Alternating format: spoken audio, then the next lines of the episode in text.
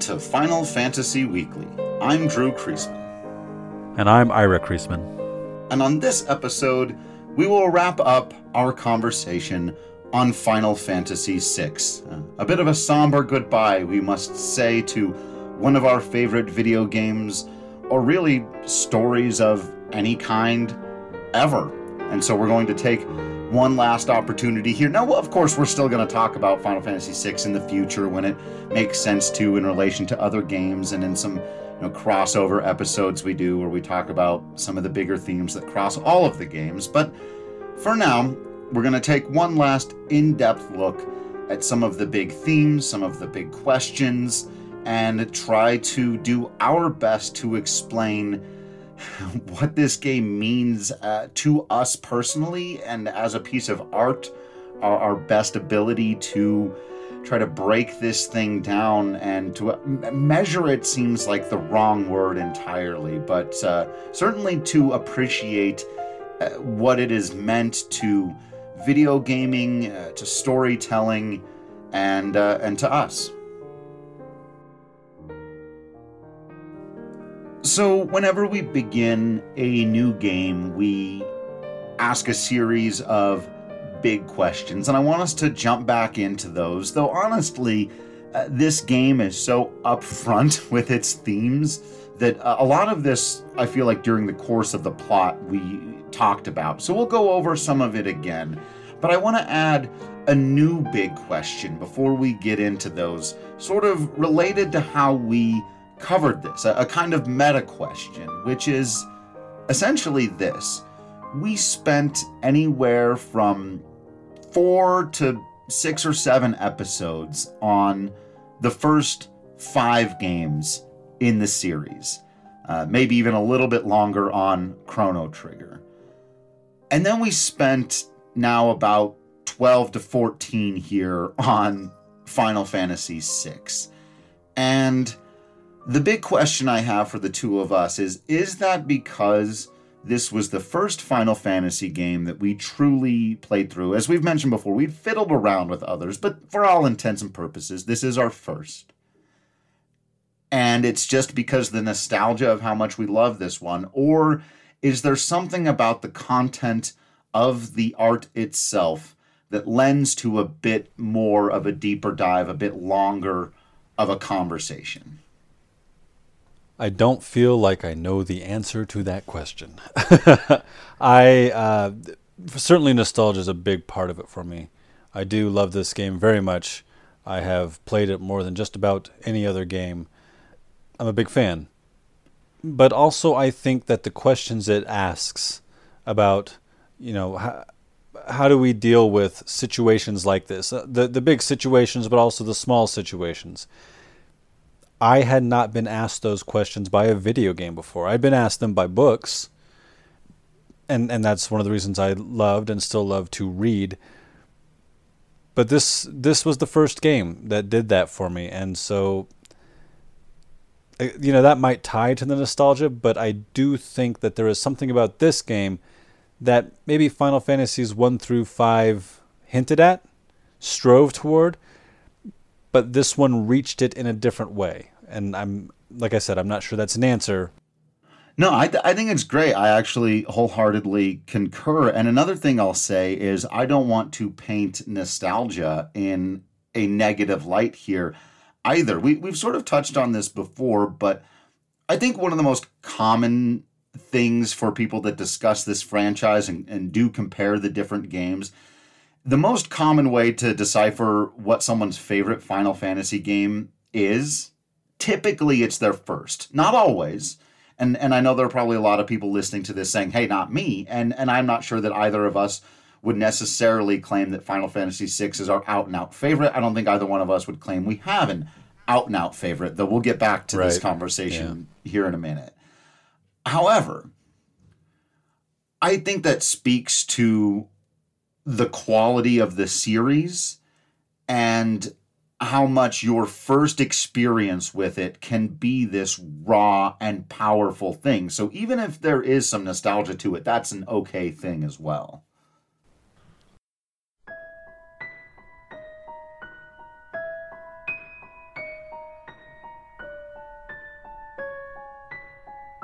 So, as you mentioned a moment ago, there are a lot of big questions in this game, and I feel like, you know, as we're about to talk about here, again, maybe the some of the things that sets them apart from the big questions of prior games, other than Chrono Trigger, taking that and putting it aside a bit, is that these are a bit more complicated questions, and and they're they're also a lot more personal. I feel like in the first, you know, five Final Fantasy games, there's big conversations about war and peace, right and wrong, uh, love and hate, and those are obviously very apparent here in Final Fantasy VI. But even the way it has a particular, you know, we've talked a lot about the nihilism, love versus nihilism, which was our big first theme to focus on. And we got into that obviously with the conclusion of the game. Kefka gives his sermon, and the returners are allowed to give their retort. That is this whole theme kind of summed up. And uh, I feel like that gets into it more specifically and, and deeper, again, than probably any video game that had come before it. Uh, we, you always got to carve out the exceptions, you know, for stuff we haven't played or, or don't know, but even having read through right. the history of some of this stuff, unless you're looking at like Earthbound and stuff, there's not a lot in this category. I think you're right. I think we talked a lot about the love versus nihilism uh, throughout the plot theme character episodes. I do think it is just important to remember that that according to Final Fantasy, and I think most empathetic people I know that typically it is better to to appreciate those around you uh, and not dive into the the potentially destructive forces of nihilism. Not that love can't hurt, but certainly not in the same way. Sure, and of course that's backed up by the other major theme kind of inside of that one that it really it's just throughout the game the found family there there's no way to get around mm-hmm. it literally yeah. every character in this story comes to the team from some different past some different backstory they all get explained and they have to come together and it we've talked before about how it could seem very trite or very you know, Power Rangers y, very X Men, very the Avengers, you know. Uh, th- this has been done before, but uh, I feel like it's really expertly crafted the way they managed to bring these 14 characters, some of whom are very different, naturally into this story, and no one feels like they're out of place. Yeah, Found Family is one of my favorite themes. I will love it forever. I, I have used it in my own writing here and there uh, when I make the attempt. Yeah, for me, it is it is a how dare I say a favorite trope, uh, and and it's executed so well here. And I think I think this game might be one of the reasons it is one of my favorite tropes. I think one of the things that drives that home is the nature of the way the story is told. We touched on this throughout where the first five games in the franchise were very happy to be their own version of a fantasy fairy tale. Final Fantasy VI is decidedly different, both in its setting, being the steampunk, and in its operatic style, its melodrama that allows it to slow down and speed up to be equal parts dark and sad. There's we've talked about characters' families die, river is poisoned, the entire world is destroyed. But there's also a lot of cartoonish humor, mm-hmm. octopus. right. Maybe well, self-aware. I, I would kind of want to contrast that with Final Fantasy V, because you said before that you think five is is more the fairy tale kind of story, and Final Fantasy VI is more the opera kind of story, right? Yeah you know, assuming I understand your dichotomy here correctly, I would say Final Fantasy has the humor and the melodrama, but but uh, leans more heavily on the melodrama, whereas Final Fantasy V has both the humor and the melodrama, but leans toward the humor. Right? Like in Final Fantasy V, when Syldra is killed, you know, the second time, it is it's extraordinarily sad. Right. Right. When when Galuf cannot remember his his granddaughter. Right. That is sad. When the girls uh, finally see the the ghost of their father, that is sad. But we've also got Bartz like poking the great sage Ghido, who is a turtle, and we've got uh, Galuf and Xezat making puns at each other during combat, and it, it really does lean more toward that side of things. Is that what makes or, or, or does it at least hint at that fairy tale opera dichotomy you're talking about? I think so, absolutely. You know, we've talked a lot about the idea of adapting these as television shows. And again, I don't know that you have to accept the premise that any show needs to exist entirely in one feel or genre or whatever. But I think if you were doing these, your kind of status quo, most television shows, however they're done, you know they want to put you back into some kind of status quo. You want to know a little bit of what you're sure. expecting when you sit down to watch this thing. And in the world of final fantasy v you you take detours and, and i would even argue this is true honestly. It, it like chrono trigger toes this line really well uh, but i think it goes back to the humorous cartoonish side. It, it wants to put you in that comfortable place. Whereas Final Fantasy VI, its status quo, while you might have for a moment Ultros shows up and do, does something crazy, or Sabin says, Do you think a little thing like the end of the world could stop me? and cracks a little joke and talks about being a bear. Our status quo comes back to a world that's being driven apart by encroaching fascism, powered by experimentation due to bigotry, racism, and ultimately a nihilism that suggests only the most powerful people alive are the ones who deserve to be alive. And so it, it's just very serious, obviously, right? Fair enough, yeah. Now, one of the last big questions that we posed at the beginning was this notion of killing God. And what does Final Fantasy mm-hmm. have to say about organized religious belief. And I don't think there's honestly a ton of that in Final Fantasy VI because it's mostly in its symbolism. And if it's there, and it may well mm-hmm. be, you you've got to dig for it. Sure. I'm I'm reminded a bit of another game around that time, Breath of Fire. I'm, at least I'm pretty sure it's Breath of Fire. There is a church, and the church is anti-dragon, and and those are the people who come after our hero and his family at the beginning. And uh, it's a little more on the nose because there is a big religious organization, whereas in six, there's no religion to be found.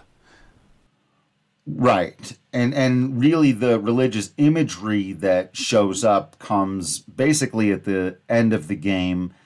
And I think you can make actually a pretty easy argument that whatever imagery is here is about the corruption of religion. Really, Kefka has appointed himself a false god, I think, quite clearly. And in fact, nihilism, nihilism, is originally an outright rejection of Christian morality.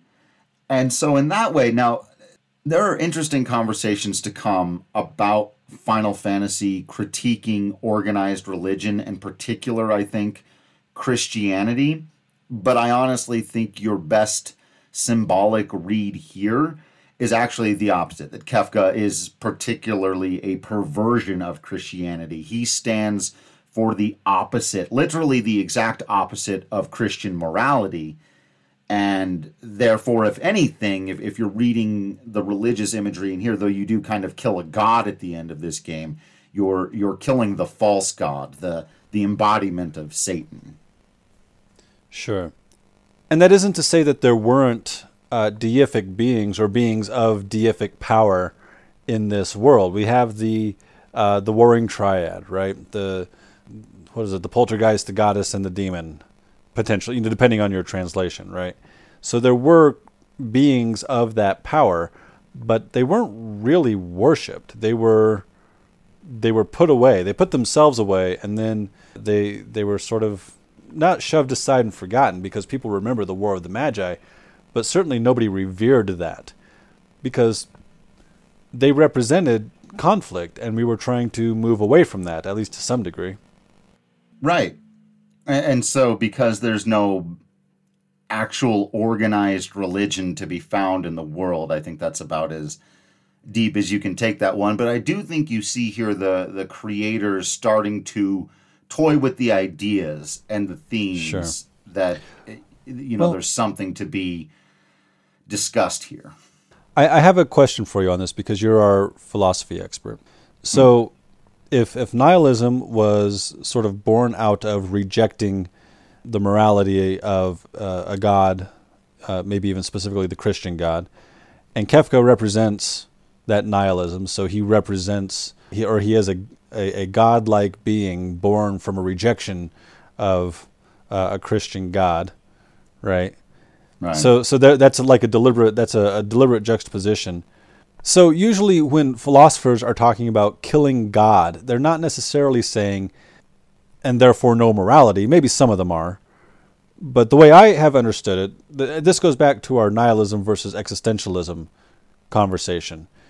Sometimes killing God is about removing this constant audience whose approval a person must always seek so that people can live for a more true morality and I'm, I'm using air quotes nobody here can see me uh, but a more true morality where uh, you are uh, virtuous for the sake of virtue right, uh, i'm having flashbacks to the good place now uh, fantastic show so so is that part of what our authors are getting at. Like, here, here's this God born out of a philosophy of rejecting God, but we are rejecting this God be, because we are virtuous. I don't know. Did I go off the rails there? No, I, I don't think so. And I think if anything, it's the the way the world of ruin was presented as this place where nobody has free will. And so I think if you were making an argument that Final Fantasy VI is more anti-God or anti-particular concepts of God than than I was just a moment ago, you would make this argument that because Kefka is all powerful now, nobody in this world truly has free will if they can be Sure. murdered at any moment in time because they do something that one person doesn't like. That's that vengeful audience that is always making you be whatever his version of moral is. Right. And so I think if you wanted to extrapolate on that, you could say Final Fantasy VI makes the argument that any such being with that amount of power is not something that's a good thing, whether that be Kefka or some other concept of God that any anybody with a judgment of light or whatever the Right. The the la- yeah.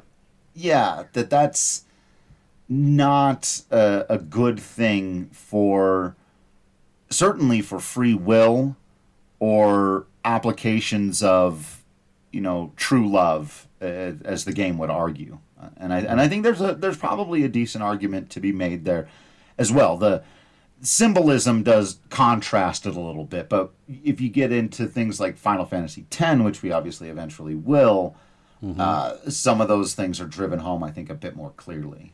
Right, right. And in Final Fantasy One, it was preordained, but they still had to make the choice. In Final Fantasy 15, there's some questions about Yeah, who who's got uh, agency between Ardyn and Noctis and Bahamut.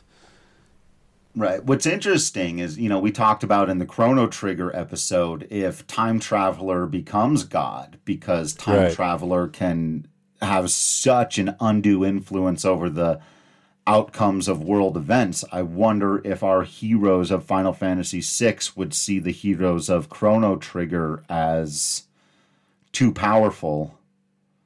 You know, they're doing Well- it for the right. Re- it's it's different. Like intent is obviously the complete opposite, right? But Right. Well, and and the heroes of like the heroes of Final Fantasy VI never say that Kefka has to be stopped because he's too powerful. That's never their argument.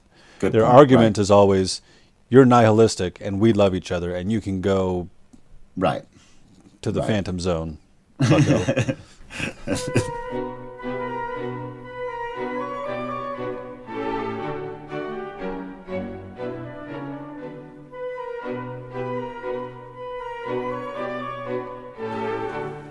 All right, let's jump into the hardest part of this, which is trying to analyze something like this as a piece of art as objectively as we can, especially for something Sure. like this, which you we just love. We uh, very much obviously have a a personal attachment to. Uh, but we have our, our little rubric out here that we set out almost 50 episodes ago now. And Wow. I know, right? It's kind of crazy to to think about. And then there's some interesting ways that I think you know, and I think it's time to open up this conversation too. And and we did this a little bit with 4 and certainly with Chrono Trigger, but the greatest games in the series, the greatest games of all time. I'm more into ranking than you are, but that's always a part of thinking about this stuff as we go through these. And, and I'm going to be doing more comparing to future games now. So there, it's going to be half the conversation at times because we won't get into those deeper until later, obviously. But I want to begin actually on that weird originality spectrum that we've Sure. set out before, talking about. Sometimes I talk about from Ocean's Eleven to The Departed, which is basically like from really well crafted but with no original ideas, Ocean's Eleven, to a really well crafted but with no new ideas in The Yeah, Departed. Th- this particular like like I love that you have this uh, set of dichotomies, but I need you to explain it to me every time.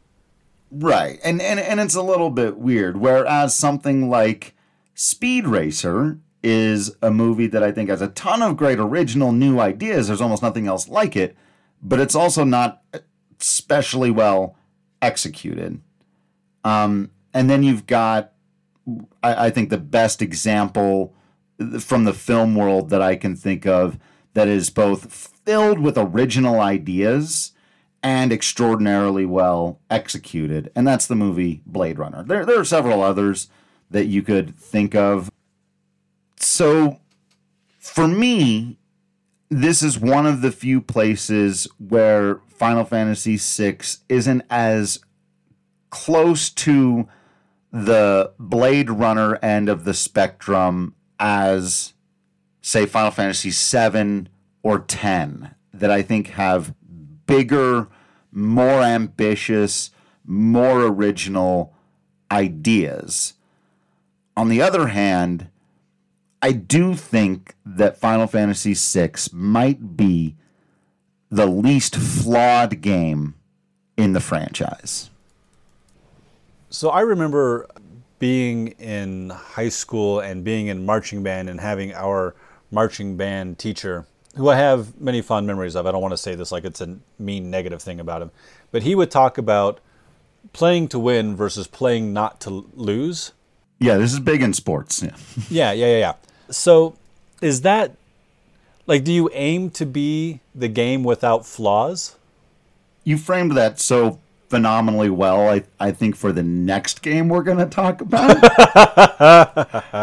because uh-huh. I don't necessarily think so. We, we've talked about, we've got our five big categories for analyzing art, and I numbered them from five to one in the way that I prioritize them, and flaws are fifth on the list for precisely that reason that you know you can make something simpler. But this is something i do think that casual audiences oftentimes lose because it's easier to sit and pick holes in something that has flaws and talk about what doesn't work about somebody else's creation because there's almost always going to be things that just don't work quite as well in your plot in your music in your characterization in your gameplay and the bigger your ideas, the more things you're trying to do, the more you're opening yourself up to as flaws. In fact, one of the few flaws in this game,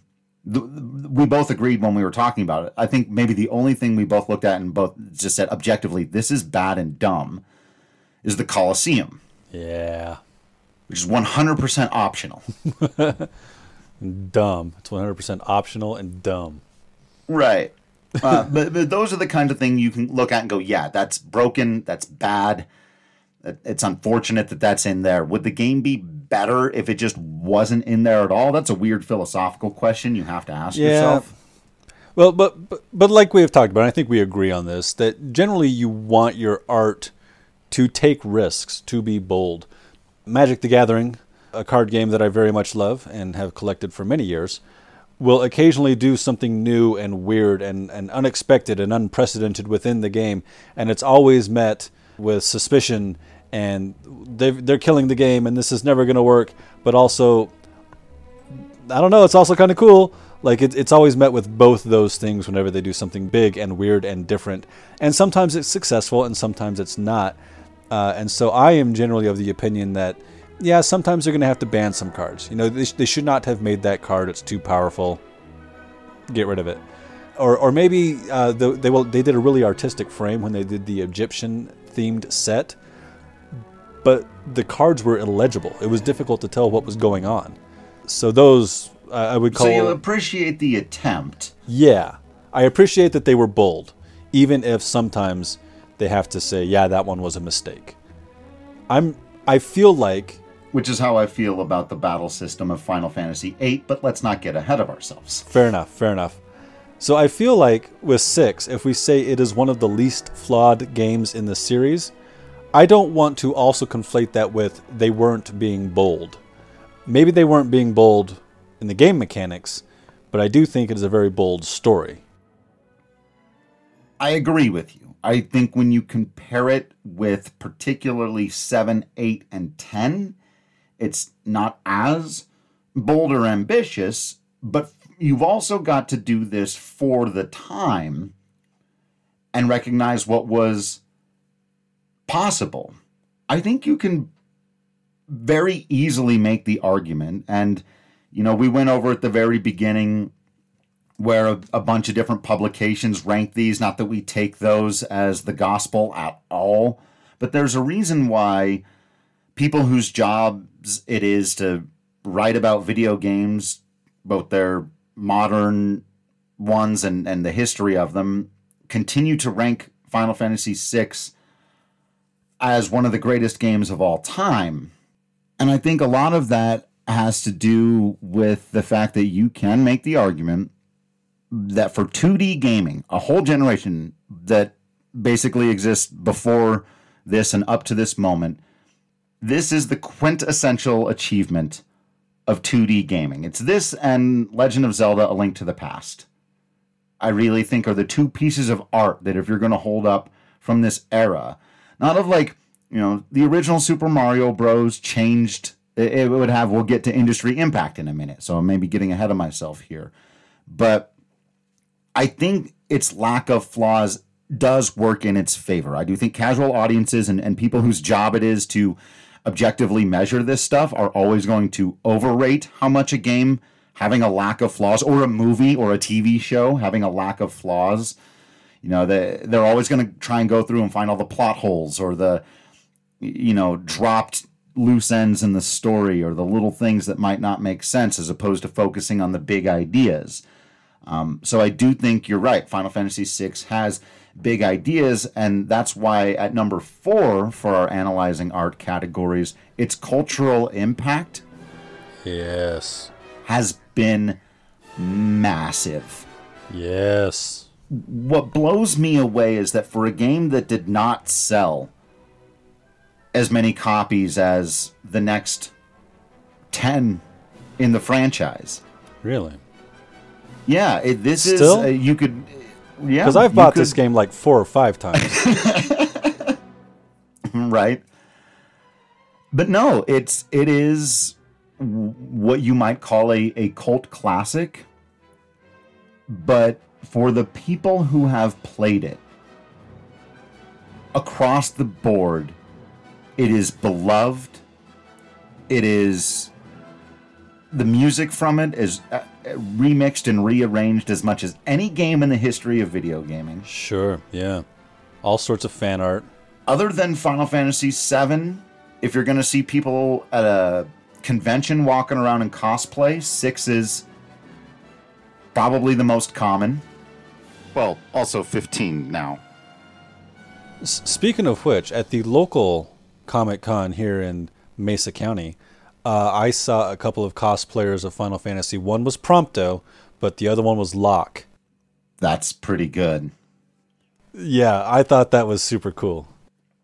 So, um, while it doesn't have the reach to have had the cultural impact of some of the other games, again, if you, if you were doing like a, a percentage, percentage of people who've played it who've loved it, as much as, you know, I'll battle with people about seven or eight or 10, because there are more flaws in those games, there are more people who've played them and been like, eh, this really isn't for me. Which, fair enough. Sure. Other than it being a 2D Super Nintendo game, which generally means people can't get past the first couple of hours. I don't know anyone who's played all of Final Fantasy VI, completed it, and been like, nah, I didn't enjoy that. That wasn't for me. Sure. Yeah. And that's probably because at number three, crafted as art, it succeeds in every category. If you were doing the ranking on a scale of 1 to 10 for gameplay, art, art design, music, music design, visuals, storytelling, characters, Animation. dude. animation, The uh, themes. I wish that uh, Final Fantasies one through five would be remade with 2D sprites, but not have the tiny sprites when you're on the world map, so they could have the same, uh, or or in the town map, so they could have the same expressions and the finger wagging and Right. the and the all the stuff that Final Fantasy VI does with its 2D sprites. It was a technical masterpiece of its time. It is in every way brilliantly crafted. I don't know that you could give it lower than a nine in any of the categories I just mentioned. At number two, let's get to one where it, through no fault of its own, hasn't succeeded as much as other games in the franchise, and that's industry impact sure. uh, as much as you can go back and still play it to this day and say this is phenomenal, it hasn't really been copycatted. right. It didn't set a new age of green haired female heroes or steampunk fantasy stories, unfortunately. I wish it had started cool. in a new age of fantasy steampunk stories. And in some ways, it actually allows Final Fantasy VI to remain unique to this day because it hasn't like Akira or Final Fantasy VII have been copycatted to death, and in some ways that allows people to dislike them. Well, and you see Cloud everywhere, right? He, he's in his Right. own games and he's in his own spin off games, but he's also in Super Smash Brothers, right? Right. Uh, he plays a big role in Kingdom Hearts, and you know, so, and that's great. I love Cloud. He's a cool dude. But yeah, Yeah. yeah, yeah. So, yeah, in, some ways that that is in its favor, but you know, I do think it's when you're talking about a piece of art that's maybe a cornerstone of its industry, of its medium.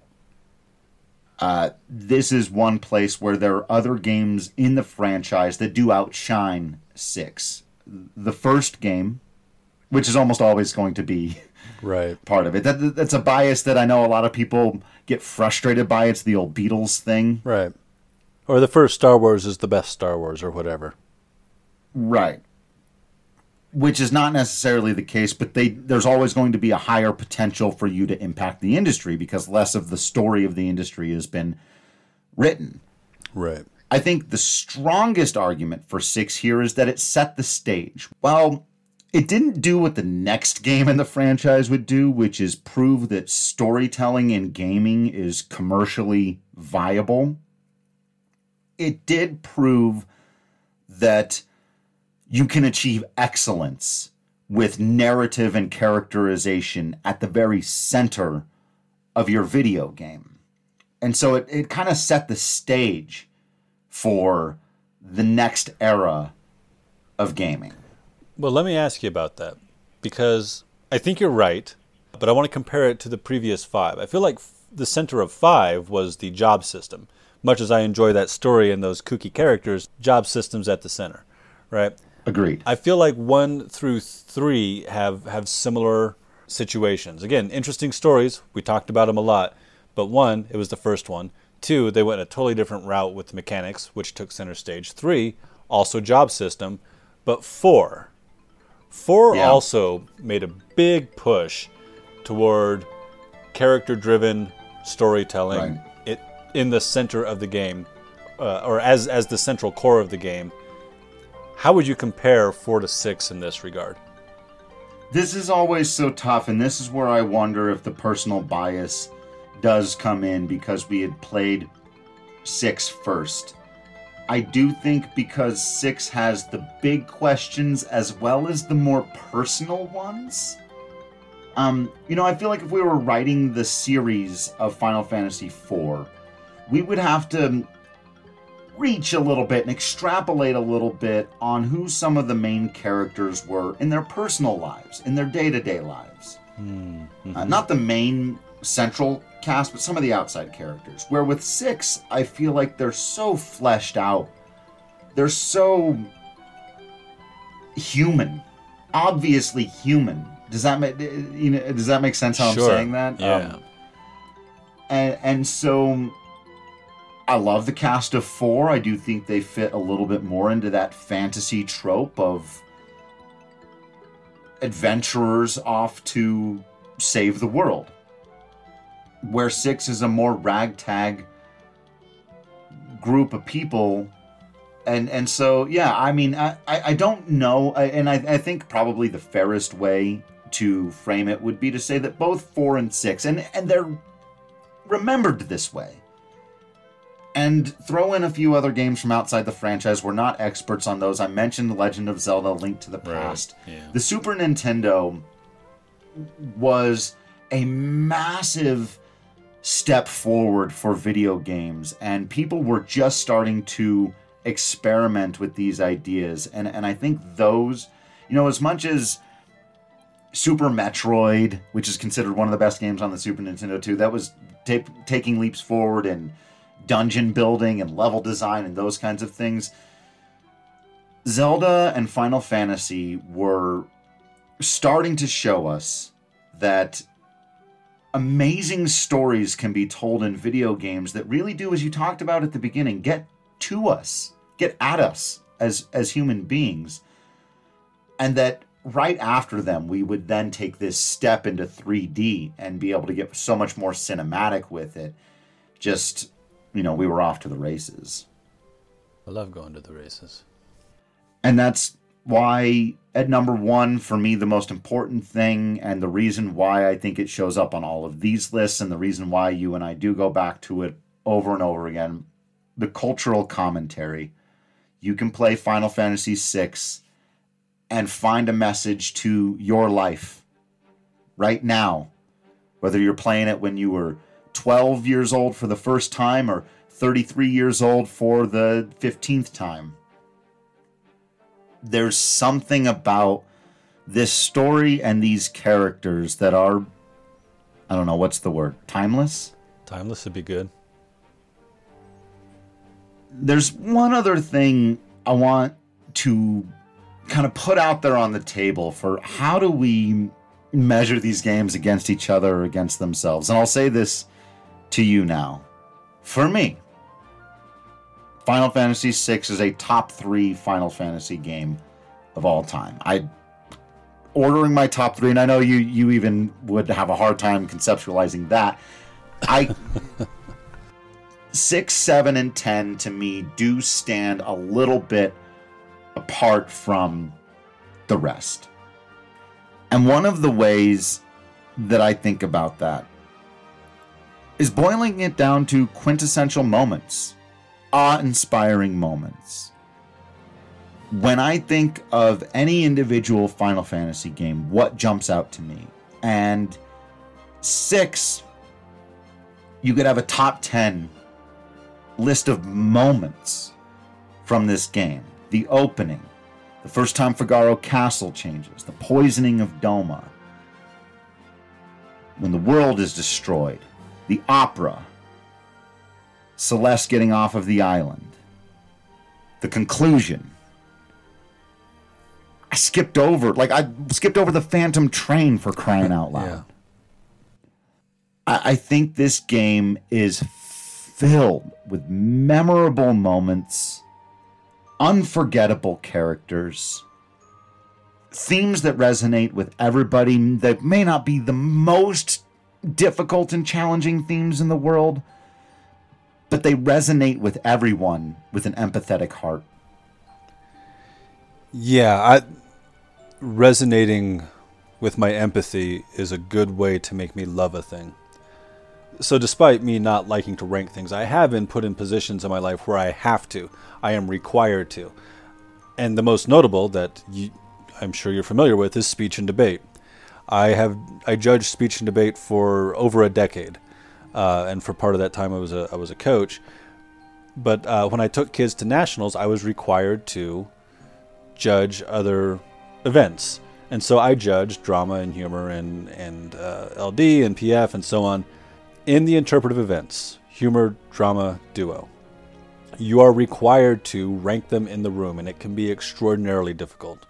The difference between first place and second place sometimes you just you just got to decide, right? You have to rank them. I am required to rank them. Right. So, there was an instance at nationals where the top 3 people in the room were amazing. I could find a difference I, it was it was extraordinarily difficult to choose first, second, and third. In the end, I gave it to I gave first to the one that made me cry. And it's because what you were just talking about, that empathetic resonance. I love the movies that make me feel something. Minor spoilers for Endgame, but uh, on your left, Yeah. she'll have backup, Yeah. and I am Iron Man. Like, that's what sticks with me. And Final Fantasy VI is the first one in the series that resonates that deeply with me.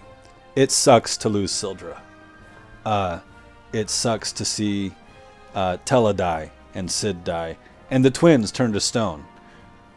Yeah, that's probably the closest I think for me. Palom and Porom, I think, was the most emotional moment in the franchise, but it doesn't come that close to Celes on the island Well, or so so Cyan standing at the edge of the pier, having to watch his family board the train to the other side. Right. So, so I guess what I'm trying to say is that the other games do have those moments, but Final Fantasy VI is that moment. Hmm. At least for me, it is.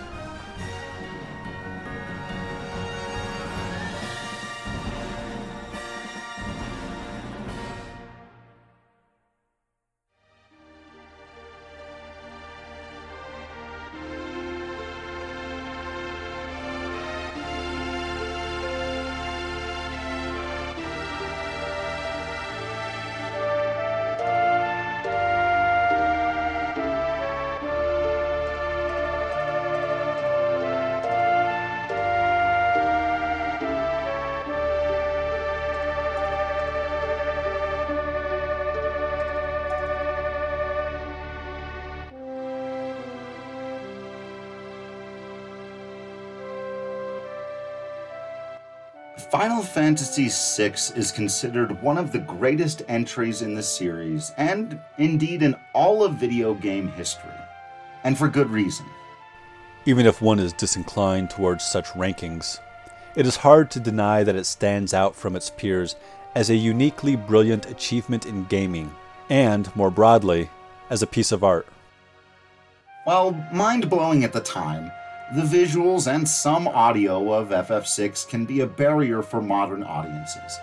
But beyond the technical limitations, there are few faults to be found. It may not be the most ambitious or challenging set of concepts in the series, but is probably the most flawlessly executed. It was the perfect send off for a golden era of gaming and set the stage for a new wave of narrative driven games that would ultimately change the way the entire medium is perceived. Arguably the finest example of storytelling from the 2D age, especially through the building of its world and unforgettable cast of characters. The tale of the returners against the Empire dares to ask a big question What can we do in the face of tyranny, bigotry, fascism, and nihilistic oppression? It also asks personal questions. How do we move on after the loss of a loved one? How do we wrestle with our own failures? How do we continue to have hope when the world has fallen into despair? Perhaps an answer can be found in the heroes of Final Fantasy VI. Terra teaches us to be patient with ourselves and others, even when we feel detached and isolated. She teaches us that it is okay to be different, okay to be an outsider, and even if you feel like you don't belong in this world, you can make a place for yourself. She teaches us that pursuit of love, in all its forms, is far more noble and challenging than the pursuit of power. Locke teaches us there is adventure in love, and love in adventure. He teaches us when to let go and when to hold on. Edgar shows us that nobility is an ongoing action, and that finding your family can save the world. Sabin is a great, muscle bound bear with a heart of gold who won't let the breaking of the world stop him from helping people and even finding humor and warmth in cold and serious times. Cyan demonstrates that even stoic, masculine men love their families, and that sometimes the best advice you can follow is the advice you offer someone else. Shadow. Even the coldest of hearts, the saddest of backstories, he shows can produce a warrior of light. Gau, Gau, man, Gau responded to a single show of kindness with undying love for his new family. Do not underestimate the people who express their love more with actions than with words. Setzer teaches that no matter how fast or far you fly, you cannot outrun your mistakes. Sometimes you've got to stop, take a chance, and face your past. Relm reminds us that children and artists see beauty in the world, even a destroyed world. Protect them. Strago is an old man, both foolish and wise. He's got a lot still left to do, and I hope to enjoy the same privilege one day. Gogo. In this world or the next, whenever you can, seek to emulate the warriors of light. Umaro. If you have strength to spare and a thick skin, use it to help the Moogles. Speaking of which, I know it's just a gameplay mechanic, but there has got to be something to be said for a Moogle dancing in the face of fascism, right? Of course. And Celes, our hero, teaches us that it takes courage to be strong, but also to be soft. It takes strength to stand upon a stage and to stand up to tyrants. It is possible to lose everything and still get on that life raft.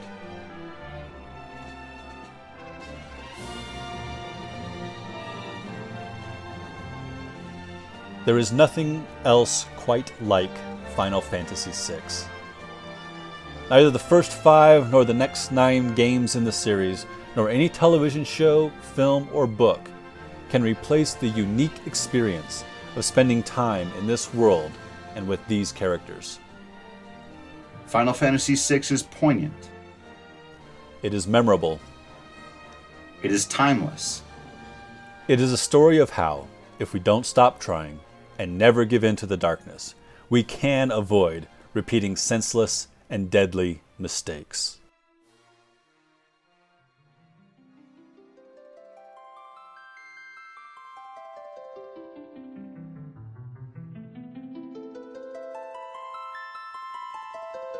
That's it for this episode. Thanks for listening, and thank you to everyone who's reached out to us. Let us know what we missed, got wrong, or should have mentioned. You can follow us on Facebook and Twitter at FFWeeklyPod, or you can email us at FinalFantasyWeekly at gmail.com. We are also now on Patreon. While the podcast is free to listen to on archive.org or on Patreon, if you actually want to download the episodes you can do so for as little as $1 a month. Join us next time when we begin our conversation on maybe the most talked about video game ever made.